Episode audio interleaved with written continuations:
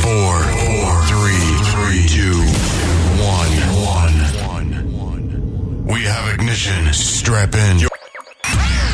You're listening to God Stories Radio. God Stories Radio. God Stories Radio. Bringing hope and comfort through the Christian testimony.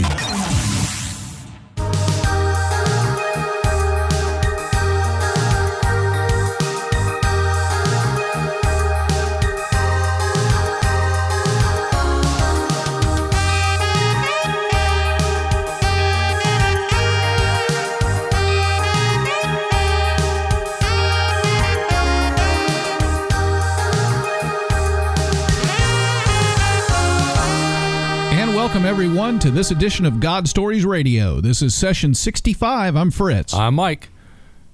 Where is she? She's not here. I think she's down gallivanting in the Keys, last I heard. In the Keys, and probably not very good, weather that you would expect at this time of year anyway. But, well, yeah. But they're still down there where all the... Sharks. Uh-huh. Uh-huh. I don't know. Does Jim fish? I don't know. What does Jim do? He watches TV. Yeah, we know that. Yes, he does. Well, there'd be nothing like watching TV at Beachfront Condo down in the Keys. Well, you know how he is. It's certainly not going to be a beachfront. Yeah, he wouldn't have got the room at the right price. Uh-huh. It would have had to have been the bright price, no matter what, for him to go. Ah, Trish, we love you. We miss you. And yes, we do even love Jim. Yes, we do. Amen. Well, Mikey, we got a new country, I hear. Yes, we do. We have 40 countries now listening throughout the world, and fantastic. The newest one is Ireland. Ireland? Yes. Wow. Top of the morning to you. That's fantastic. Welcome, Ireland, to the show. And I got a few names that liked us on Facebook recently. Fantastic. Steven Rosenberg, Linda Rosario, and Luis Alfredo Nera. So thank you for the likes on Facebook. Welcome, guys. Thank you for following us on Facebook. We hope that you're enjoying the show, and please reach out to us, godstoriesradio@gmail.com. You can... Twit us. Thank you, Mikey. Tweet us at God Stories Radio. Hey, and check out our new online store. I'm really proud of this thing. I really am. You can get your Got Jewett muscle tee. You can get the God Stories Radio coffee mug, which every household should own one of those, at least 3. And when you buy these things, a very small proceed goes to support us here at God Stories Radio. So look no further for your Christmas holiday shopping than godstoriesradio.com/store. Yes. So without further ado, I'd like Mikey to, I'm so excited about our guest tonight ever since we had OS 91 on a couple of weeks ago and Mary told us about our guest tonight. We have just been anticipating and waiting anxiously. Yes, God opened the door for him to have a Thursday night off. Amen. Especially this Thursday night, which we had nobody planned. It just doesn't surprise me anymore, Mikey. Really? Just the way that things work out and the fact that we're sitting here recording session 65. We move from the kitchen to the living room. And then hopefully... What an upgrade. As we're praying for our home for GSR at this point, we believe that that's where our next step should be. Amen. So join us in prayer for that. But anyway, so again, like you said, without any further ado, we have Corporal Luis Irizarry, and he is from the Orange County Sheriff's Office, and he's been there for over 18 years. And he fairly recently had to come to know Operation Safety 91 through Mary and Ed. We didn't get to meet Ed. We wish we did, but Luis did his testimony or his tribute to him a month or two ago. So we give you Luis. Hello. Welcome to the show, Luis. Hi. Thank you for coming.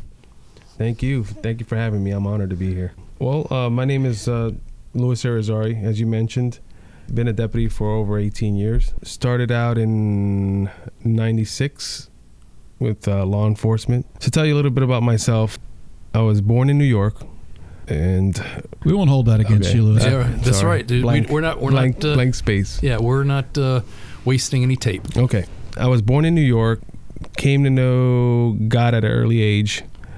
I came from a broken home, you can say. I seen alcoholism take effect in my family, with starting out with my dad.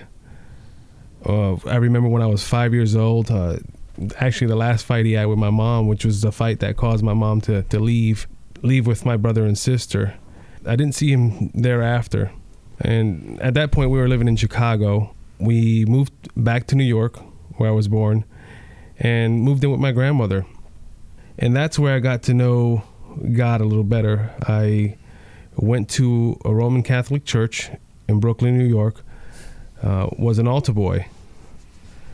I remember walking to church, even when my family members didn't go. As a child, it's something that I always wanted to be involved in, was the church. Left New York when I was about 12 years old, only because family members moved to Central Florida. When I got here, I kind of lost touch with God. I wasn't really connecting with him, only because I think it's just life as a child kind of catches up with you. And not only that, my mom was a single mom. I started working at the age of 13 years old. Wow. Started working at the age of 13 to kind of take the burden away from her as far as raising three kids by herself. My uncle took me under his wing and was pretty much like my father figure. I graduated high school. I always remembered I wanted to be a police officer. Even at when I was in New York, 8 years old or so, I remember wanting to be a police officer, but it wasn't in the cards. I wasn't thinking about it even during high school. I went to college, got a degree in art in 92, where I met my wife. Funny thing is that God placed her in my life at that point too, only because out of all the places, once I got to know her, we started out as friends. Come to find out, her mom taught my whole entire family, and she didn't know me. I know God placed her in my life for a reason. We ended up getting married in 96, and that's exactly when I started my law enforcement career. Back in 98, I almost died of pneumonia. And I remember asking God, because at the time my wife was pregnant with my firstborn, my son. I remember asking him to help me through it, because I almost, like I said, almost died of pneumonia. And I remember being in intensive care for more than 3 days, and just wishing that he gave me the opportunity to see my firstborn. And he did. He granted that, and I after that, I just moved on and just kept living. I really didn't thank him enough for doing that. Started my career with the Orange County Sheriff's Office in 2000, got hired on, and actually at the time, that was one of my biggest dreams. I would talk about being a deputy for Orange County for many, many years before I even became a deputy there. 2008 was another time that my wife, actually I knew God was there, was when my wife got sick. Or she didn't get sick, but she had some complications during an outpatient surgery, which she almost died. I remember asking God there, please save her. I can't raise two kids. I had my daughter at the time. I can't raise two kids by myself. Miraculously, she came through. What happened after that, though, was pretty hard for me, because I ended up, due because of the complications, she ended up around the same time losing her job. Remember losing everything. I lost my home. I lost my cars. I lost anything material that we had. I was pretty upset about it, and I remember just being very bitter. And with this job, I think you see a lot of negative. You see a lot of evil. And I had doubts. I had doubts about God. I had doubts whether or not God was there for me. And like I said, with this job, you see so much happen that you question yourself a lot. Well, back in, after that, I just stopped going to church. And my wife continued going to church, and actually started going to church. And I remember her asking me to go to church. And I remember how I used to be as a kid, where I had the desire to go to church. Now the desire left. And I didn't want to go to church. When she would ask me to go to church, I'll make up an excuse, so I would work extra just so that I didn't have to go. And I remember her asking me to go, and she would, and I wouldn't go. So back in 2000, after I lost everything in 2008, I just lived, and which is something crazy for me, just to sit there and survive, especially in the line of work we do. You're in good company here, brother. Mm-hmm. You are. Yep. Real good company. Me and Mikey, similar story. Yeah. But that was God seeing which way you were going to go with that. He was getting your attention big time. Absolutely. And seeing which way you were going to take that. Yeah. Now looking back at it, yeah, I could say he was testing me. And honestly, at one point, you know, we want to throw up our hands in the air and say, I give up. He was looking to see where your heart was. Well, he was stripping him of anything he had confidence in. Anything, and he did. Thank goodness your wife wasn't included in that list. She continued on. She pressed on. And you never realize how important it is to have somebody who's already there. Amen. Who has a relationship with God, especially when you go through anything traumatic or hard in your life, knowing that you have somebody else that you can lean on and say, hey, it's going to be okay. God's here, and he's going to help us. And I remember her saying that even when we were going through our financial hardships, that don't worry about it. God's got it covered. Don't worry. And I remember being a little bitter because I was going, where is he? Mm-hmm. And she would tell me that all the time. And I used to get upset about it, but like I said, thinking about it now, it's completely different. Well, moving on with my journey, I decided to at one point after we went past that, and I gotten a little better with the way things were going, and things were going, it seemed to be going the right way. In 2013, I decided to take a supervisor's exam and become a supervisor in the sheriff's office, only because I wanted to lead young men and women.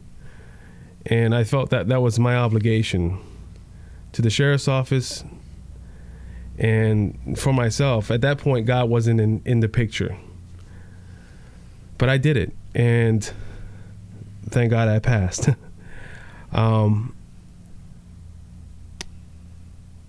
November of last year was another hard time for me. A couple days after Thanksgiving, I lost the uncle who took me under his wing when I was a child. And that was a very hard thing, because he was actually hit by a vehicle and left for dead on the side of the road. And I remember dealing with that. And here we go again. I'm thinking, God, why? Why would you let something like that happened to such a beautiful person he was a beautiful person. To me, he was an angel.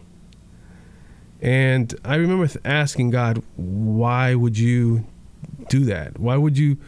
And that was just me, because I didn't know.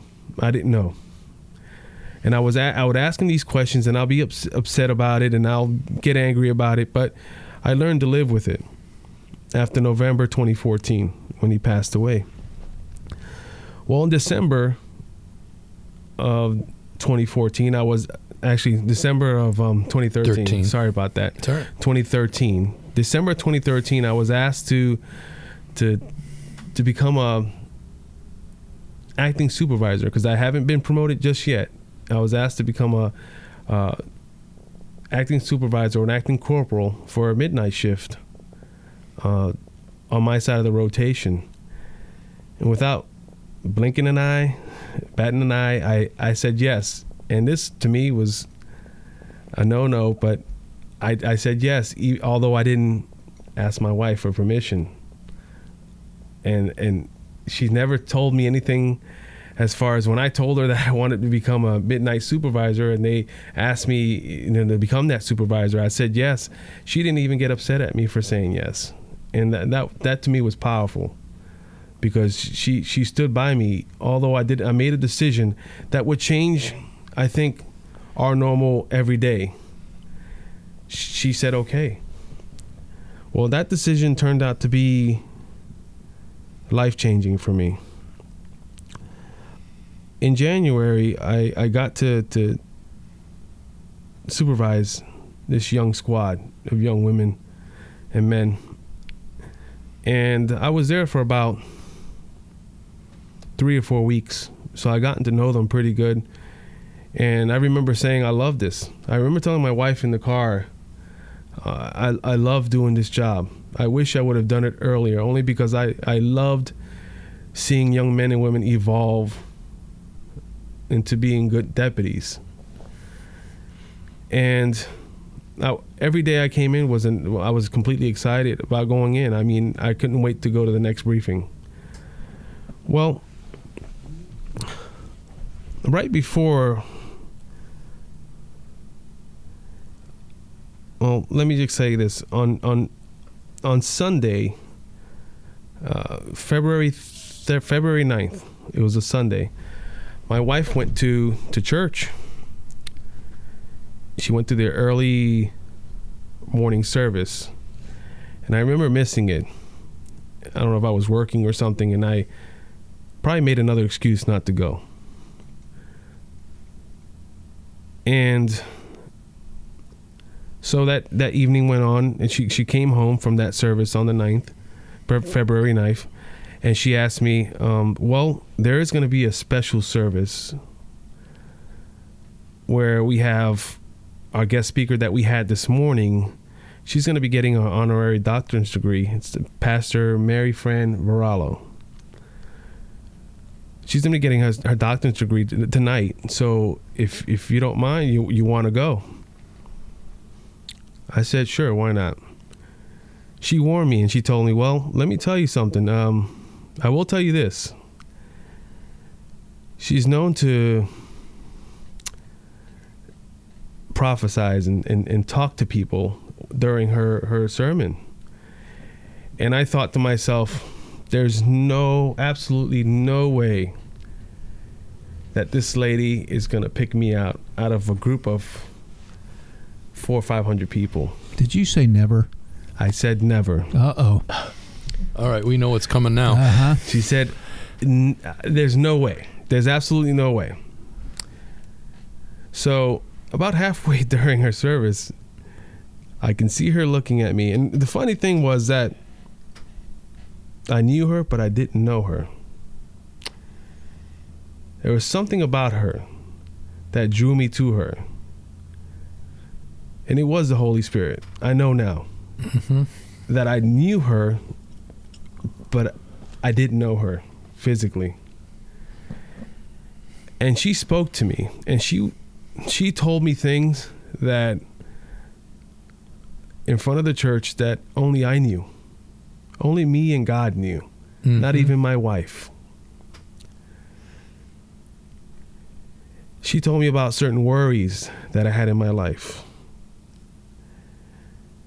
And it was amazing. For me, I sat there in awe. I still couldn't believe it that she, out of all these people, she chose me. No, God chose you. Or God chose me. Yes, he did. And she told me about certain things, and she spoke to me about my health. Matter of fact, she's told me something about my spine. And she told me that she was going to protect me by prayer and the blood of Jesus Christ. And I looked at her like, okay. Maybe I was in shock. I didn't really absorb what she was telling me. So we went to that service, February 9th. I left it, and I was completely in shock, but I didn't tell my wife. I didn't really express how I really felt. Well, the next morning or the next day, the 10th, I was due for work. It started an ordinary day. We went to work. We went to briefing. I met with the guys like we normally do. I kissed my wife. I'd go to briefing and talk to the guys about any newsworthy anything happening in the area we patrol. And I remember clearly that night, one of my supervisors coming into the room and saying, "Hey, look, we have an issue with a specific area in Orlando that's going through lots of vehicle burglaries. And we want to catch those burglars tonight. And if you do, I'll buy you dinner." And I remember one guy saying, "All right, you're going to have to buy me dinner." And that was Deputy Scott Pine. So I'm sitting there in briefing, and it's a normal briefing, and then we get done with briefing. I go to a convenience store, one of my supervisors. And what's so funny is that that night, my son, Louis Jr., he texts me the longest text message I've ever received from him. And in that text message, he thanks me for being a father. It's something that to this day just makes me tear up. I remember telling my supervisor, "I have a great son." In that text, he tells me, he goes, "Dad, for some reason I feel I have to tell you this tonight. And I cannot sleep. I have to tell you this." So I tell him, "Thank you. I love you." And we wrap up. So going on with the night, we get another call. We actually get a call for a burglary in that same area where we're supposed to be patrolling, or actually doing extra patrol because of the problem. And it's a female and a male breaking into cars. Somehow, some way, we get information that they leave. And I say, "Okay, well, they're gone. Let's go to the house and just take this report and see what we can find out." So what we do is we continue going to other calls. My supervisor, who I've been with at the convenience store, and another deputy go to the area, and they end up finding the female with the vehicle she was driving, which was a stolen vehicle. And they end up telling the other units in the area that the guy's probably still in the area because she's getting phone calls from him. So I'm a supervisor with about 2 or 3 other supervisors, and we start working the call by the numbers. We start getting units in the area. We start putting out descriptions of the guy and try to hone in on where exactly he's at. Well, that night, after they find this female and they start gathering this information, I don't know what it is with me. For some reason, I find people. I find either missing people, I find wanted people. It's always something I felt that I can do, and I've always had the knack for. Well, that night, I said, "Let me go to that area and see if I can find this guy as well." So I'm driving down this dirt road, not dirt road, actually, it's a dark road. I'm driving down this dark road, and I remember shining my floodlights on both sides of the road. And I'm going, "Well, watch me find him. I'm gonna be the one to find him." So I'm driving, continue to drive, and for some reason, I look at a church. And at the church, I see a patrol car. I see a floodlight. I'm going, "Okay, well, he's got that covered." And I continue driving. Shortly after the church, I'm at a red light about to turn onto the street. I'm about to turn onto the street. And at that point, Deputy Pine says, I think I got him here. And that's all I hear. I hear dead air after that. So I go, are you at the church? And something draws me back to that church. I go right back to the church, and there's nothing there. It's pitch black, as if nothing was there. I mean, I'm surprised, I'm shocked, I'm going, that's weird. I just saw a car and I saw a floodlight. And so as I'm looking, frantically looking for Deputy Pine, while I'm doing a U-turn, I hear shots fired. So I start driving to towards the same street I was about to turn onto 5 minutes ago. Come to find out, that was the street he was on. This is the street I was supposed to turn into 5 minutes prior.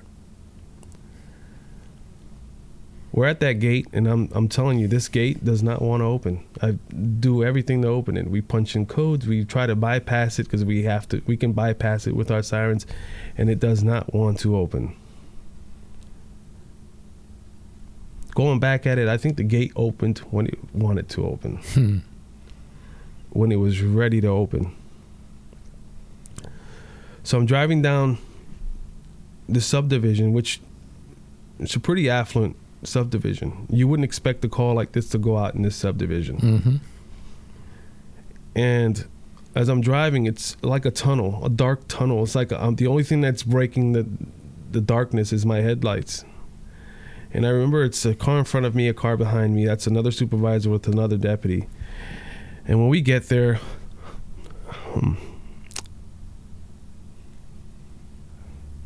I find the worst thing that any supervisor, any deputy, any person can ever experience. That same deputy who promised to find a burglar, and he did, was fatally shot. And at that point, I don't even know where the perpetrator's at. I don't know if he's gonna ambush us. But at that point, I don't care. At that point, I run to Deputy Pine, and I'm holding him. And I'm telling him, you're going to be fine. You're going to be okay. Although I've seen people die. I've lost count of how many people I've seen die. And it doesn't look too good for them. But I'm trying to stay positive for him. Mm-hmm. Because I'm there. I wanted him to know that I was there for him. So I wait for the ambulance, and it seems like an eternity, maybe a few minutes. So we go from being there to the hospital. Now watching him on a bed, lifeless. And I remember thoughts going through my head, which was, this is it. There's no reset button. There's no, let's do this over again. Mm-mm. You can't take your friends, your family, or anything material with you. When that moment comes, it's just you and God and your faith. That's all. So I'm sitting there at the hospital thinking this, and I have to stay strong for the guys who I'm leading. And I do. I stay strong. The following day, I'm a wreck. I play this in my head over and over again. It's like a broken record. What could I have done to save him? What could I have done as a supervisor to help him? Why did this happen? I was upset. I was sad. It was, for me, it was pure torture. pure torture. You couldn't imagine. Well, the day at the funeral, actually at the viewing, we were there with the guys, and I remember his wife, Bridget, saying something to me that resonated. Because I didn't know Scott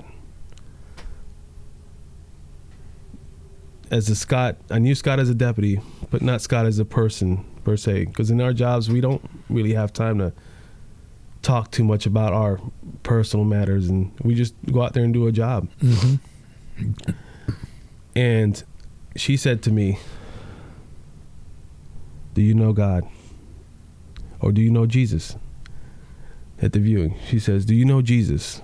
Scott would have wanted you to know him."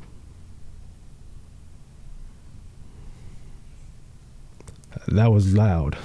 Mm-hmm. That was the 2x4 on my head. That came just in time, too, brother, because Satan's best weapon is condemnation. Oh. And I'm sure you experienced it. Yeah. Even after that. Yeah. Absolutely.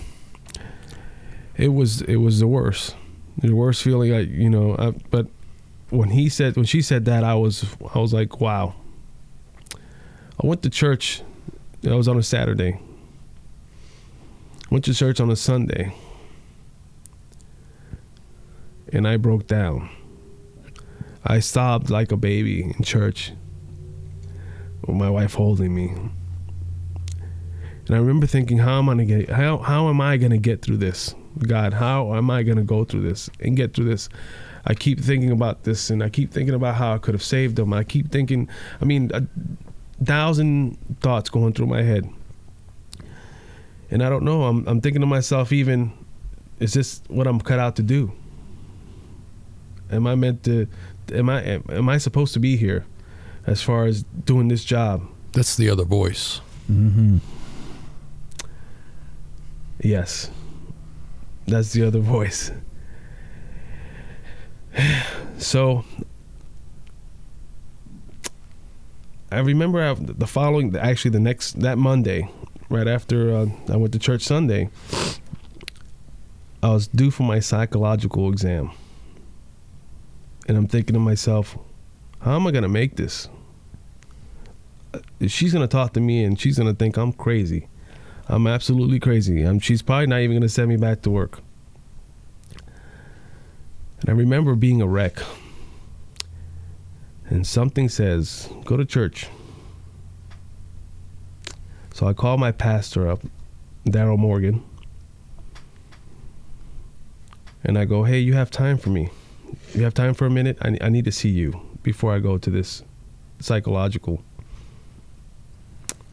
He goes, sure, come on in. So I'm sitting there in his office, and I'm a wreck, and I'm telling him, I don't know how I'm going to get through this. So there goes the question again that's I've been thinking about, which is, do you know Jesus? He asked me that. Where are you with Jesus? Where do you stand with Jesus? Do you know Jesus? Have you asked Jesus to come into your life? And I look at him and I go, no, I never have. He goes, well, we're going to ask him today to come into your life. And we pray. And I ask Jesus to come into my life. I don't know how this happened, but I felt, and I know it's something that's unexplainable, I felt an inner peace as soon as I did that. It was like all my worries were wiped away. It was an inner peace that I couldn't explain. And I was like, wow. Half an hour later, I find myself at the psychologist's office doing my psychological exam.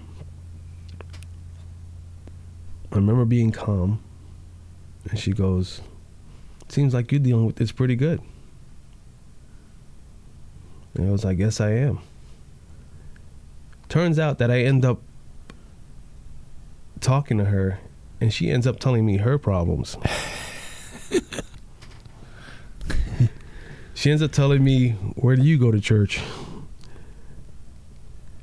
And I am shocked, because here's this professional who I thought 2 hours ago would have probably called me crazy. And now I seem like I'm the same one. Mm-hmm. It's incredible. I was shocked. Well, at that point, I kind of walked out of there saying, okay, well, God, you're there for me, and I know. So I went and continued going to church. I continued praying. And one day my pastor, I think it's like 2 or 3 weeks after, goes, hey, this lady wants you to go to a luncheon. He mentions her name. It's a Mary Gangster. And I go, why does she want me to go to luncheon? Well, she's insisting you go to this luncheon. And I'm like, okay, well, we'll see. I kind of brush it off. Well, a week later, I'm back at church, and this is during the week. She goes, hey, Mary called again. She wants you to go. Matter of fact, I have her on the phone. You want to talk to her? And I talk to her, and she is so joyous, and she's so happy to talk to me. And I couldn't believe it. I was looking at the phone like, she doesn't even know me. But she's completely and she's fighting for me to go to this luncheon. So I end up going to this luncheon that was, at the time, they OS 91, Operation Safety 91. They were, it was a tribute to the military. And I'm sitting there thinking, what kind of stuff is going to go on? This is before I walk into the luncheon. What are they going to talk about? So when I get in there, they start talking about Psalm 91. Mm-hmm. And I see people, I mean, for me, very respected people in the military going up there and giving their testimony. One of them being Colonel Danny McKnight, who's a national spokesman. And he and the others, I mean, what I heard that day changed my life, which was using, prayer for protection. So after I left there, I began using, as a start, Psalm 91 as my prayer protection. Every day, I prayed for myself. I prayed for the guys working with me. I prayed for the families. I prayed for the innocent, the weak. I prayed that we go out there and do our job to the fullest. And I prayed for protection, of course. Mm-hmm. Well, I continued using this prayer. And one day, I'm sitting at a red light, and I'm talking on the phone. And all of a sudden, I feel my phone fly out of my hand. And it was like in slow motion. I could see the phone flying. I could feel me being jolted forward.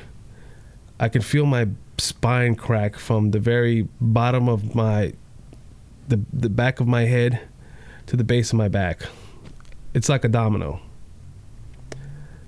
And I remember seeing a big truck, an SUV behind me.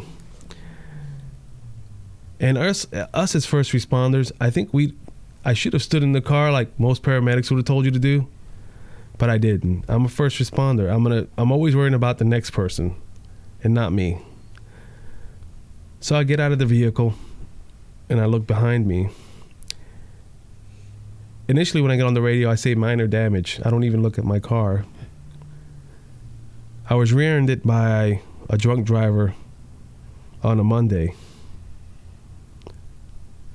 who was probably going about 55 plus miles an hour. And I remember dealing with her, then looking back at my car going, oh Jesus. My trunk is in my back seat. My car is total. but I'm not hurt.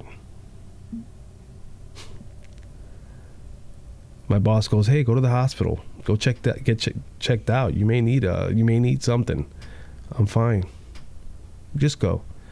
So I go to the hospital and we sit there for a couple hours. I get a CAT scan.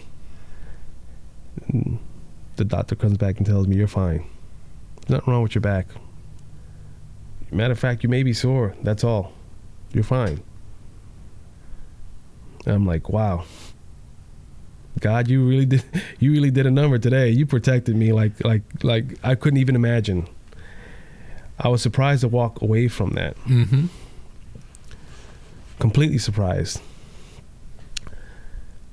So after dealing with that accident, I was in shock. I couldn't believe that he was there. And like I said, I kept praying. Even after that, I kept praying, and I saw it. And there were times I can use them. I used them on calls. I mean, there were times I used God on my calls, and I would go, "God, protect us during this call." And he would work his magic. And at the end of the night, nobody was hurt. Well, matter of fact, I had a call the other day, which God showed his ways more than ever. And that's one thing, I guess, being a new Christian, you start learning little things and you start standing still enough to listen to what he's telling you in his lessons. And I had a call the other night where it was a young little girl about 2 or 3 years old that was found walking on the street at 4 a.m. And it was a fairly decent neighborhood. And she had blisters on her feet from walking. She's about 2 or 3 years old, very limited vocabulary. You couldn't get much out of her, except for her first name and her last name, and maybe her mom's name. She gave me her mom's name. And this was a gated community, and I've seen cases like this. It didn't look like a case of neglect to me. I looked at it and I go, well, this looks like a case where a child just got curious. They probably didn't have any child safety locks or anything on the doors.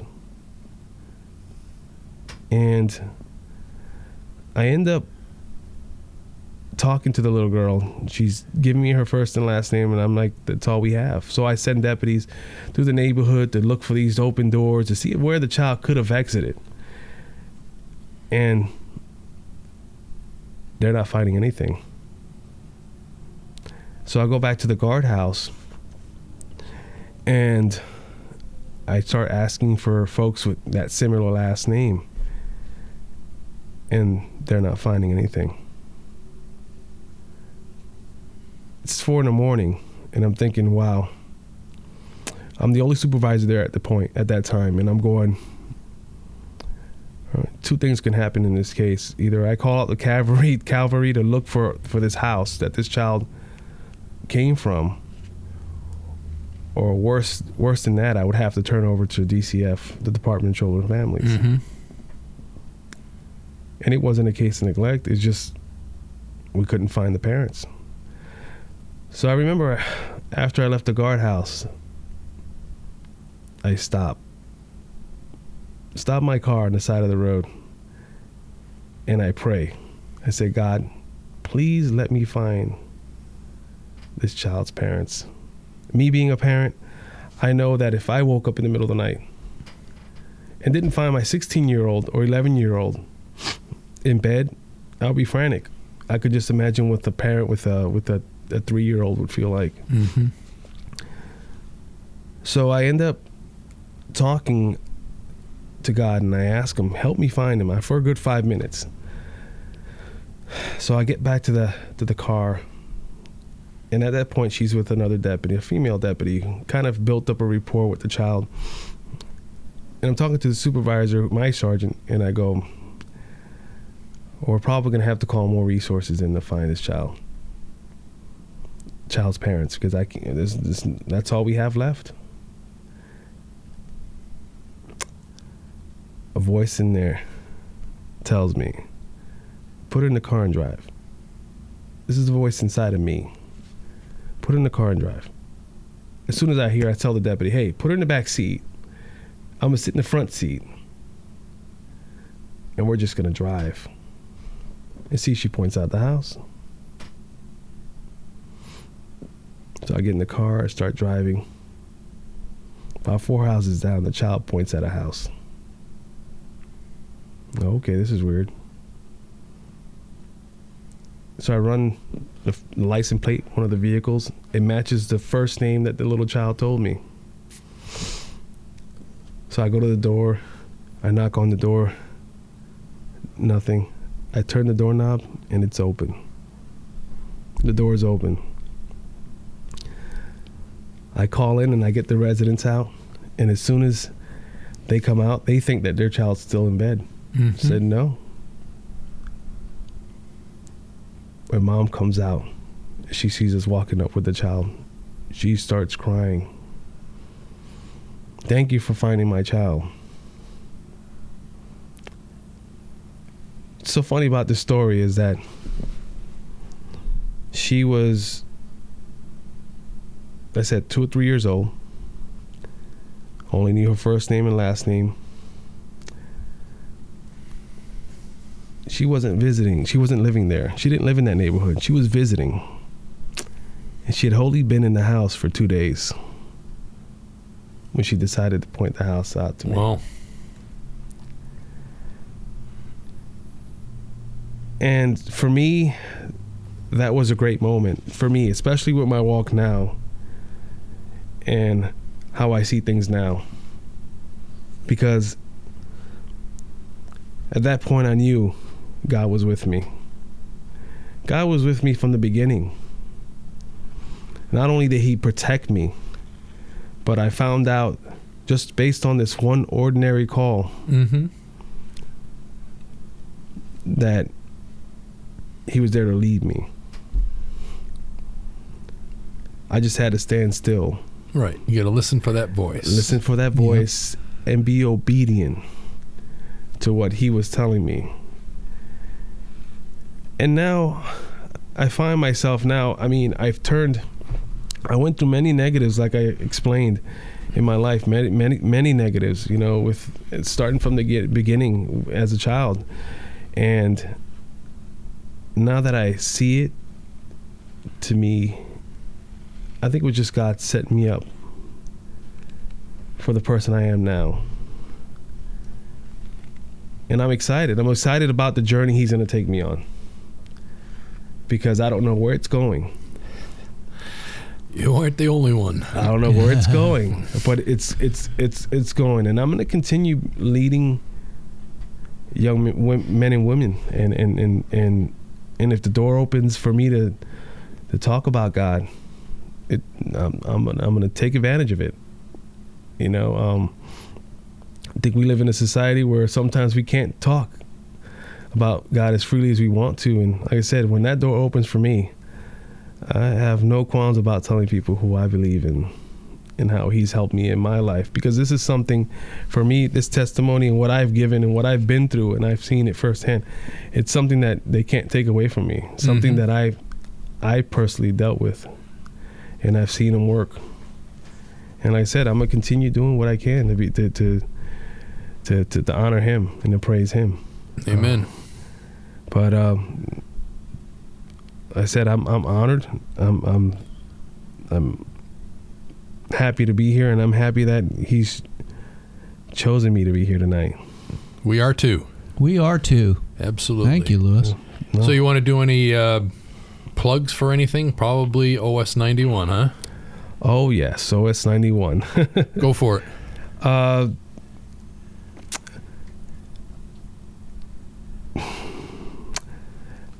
I just want to say that OS 91 has been the greatest thing for me.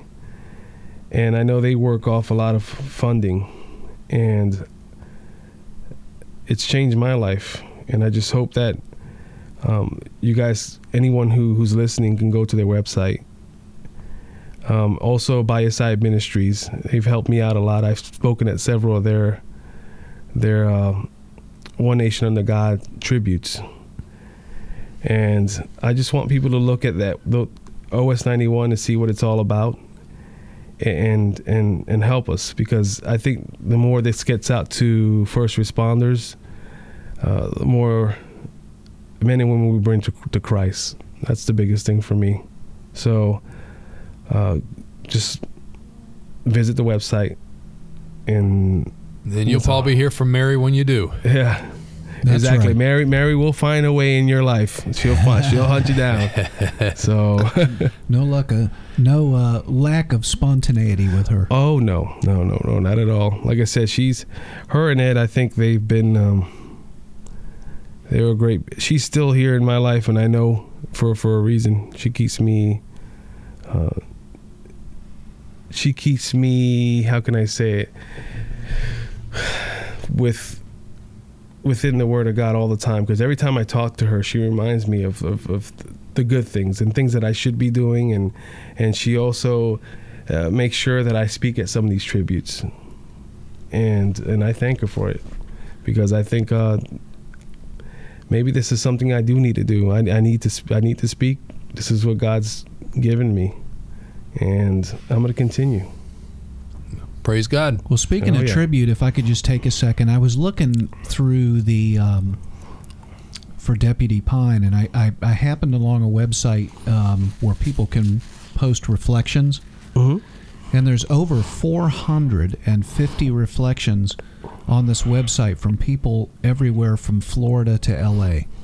that posted something. But there was one that stuck out to me, and if I could.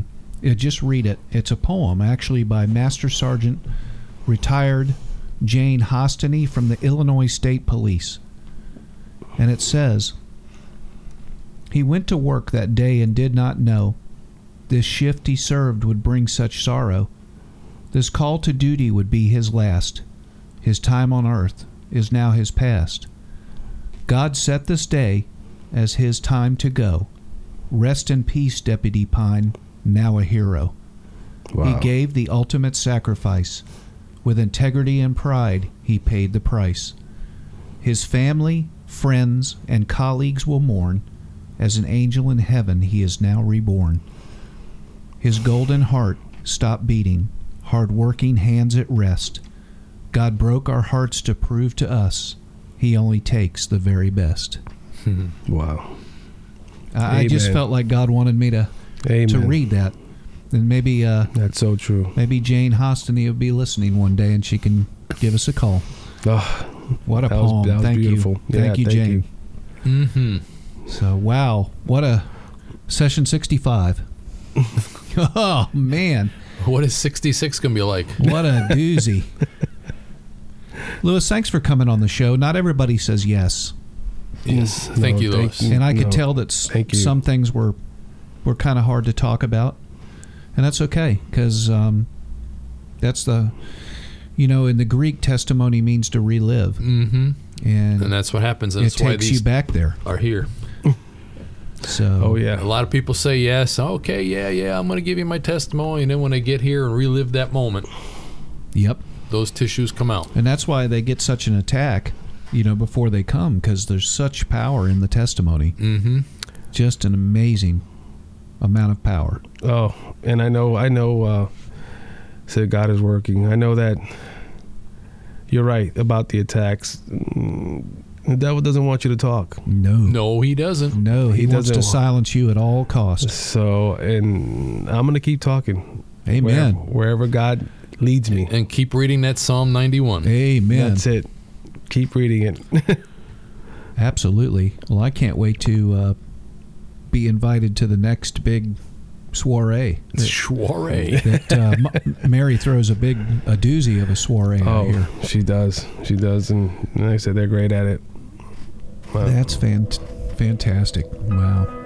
Well, thank you guys for spending almost an hour with us. We appreciate that. That about wraps it up for session 65. I'm Fritz. I'm Mike. God bless. God bless. I can only imagine what it will be like when I walk by your side. I can only imagine what my eyes will see when your face is before me. I can only imagine.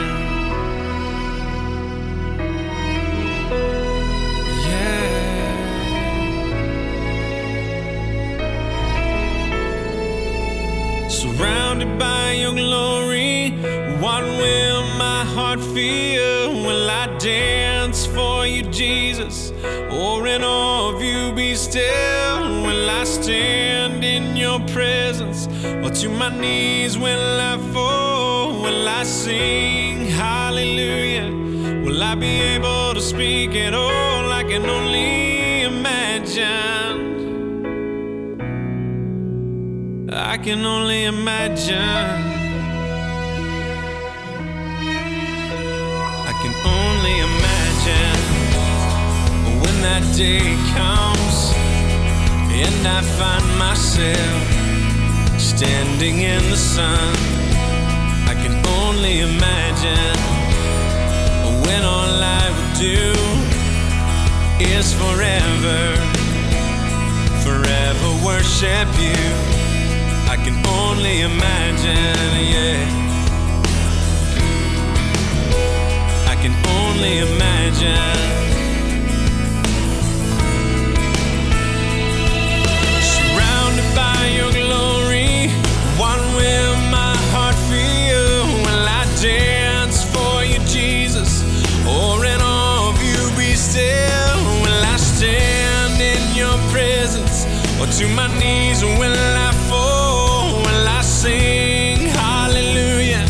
Will I be able to speak at all? I can only imagine, yeah, I can only imagine.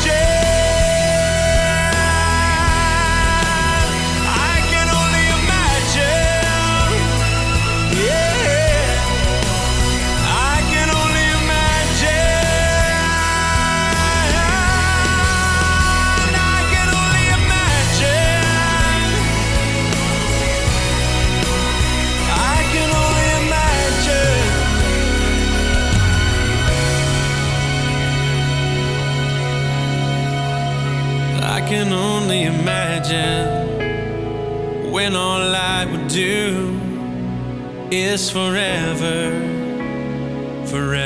worship you.